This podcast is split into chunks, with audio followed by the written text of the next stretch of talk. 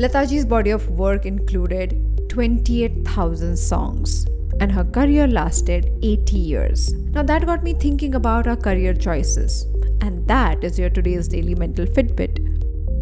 Hi there, I'm your host Aditi Surana, a high performance coach and the founder of India's first mental gym called APT.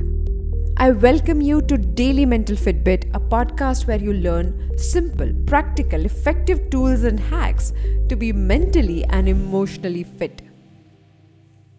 Yesterday, the Nightingale of India, Lata Mangeshkar, passed away. Anybody who loved Hindi music, Indian or otherwise, felt that loss.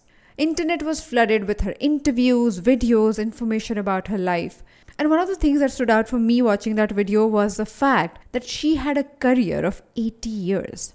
Now I wonder what does it take for a person to show up every single day for 80 years and stay in the grind of working at something that they have committed to.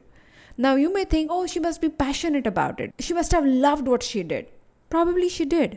But still, a professional has to go through a grind. They have to show up on the days they don't feel like. They have to work even if their personal life is going through hell. She was once asked this question If given a choice, would you come back in your next birth as Lata Mangeshkar? And she said, I don't think so. Because only Lata Mangeshkar knows how tough it is to be in this position. Have you heard of Betty White, an American actress who also had a career of 80 years? Now, anybody who has to stay that active for that long must be doing something right. The question is do you love your profession that much for you to be as active as these people had been? I read a Japanese proverb that says only staying active will make you want to live a hundred years. What is that activity that you want to pursue even after your retirement? Do you want to continue doing what you're doing? Do you want to upgrade it? Do you want to choose something else? If the answer is not what you're doing right now, do you think it's a good time for you to start working towards it? Think about it.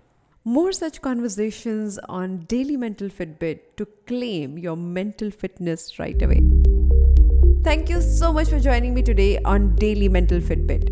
If you think this episode has left an impact, then please take a moment to rate and review this show on Spotify and Apple Podcasts. It will help other people to discover us. I'll see you tomorrow with one more episode.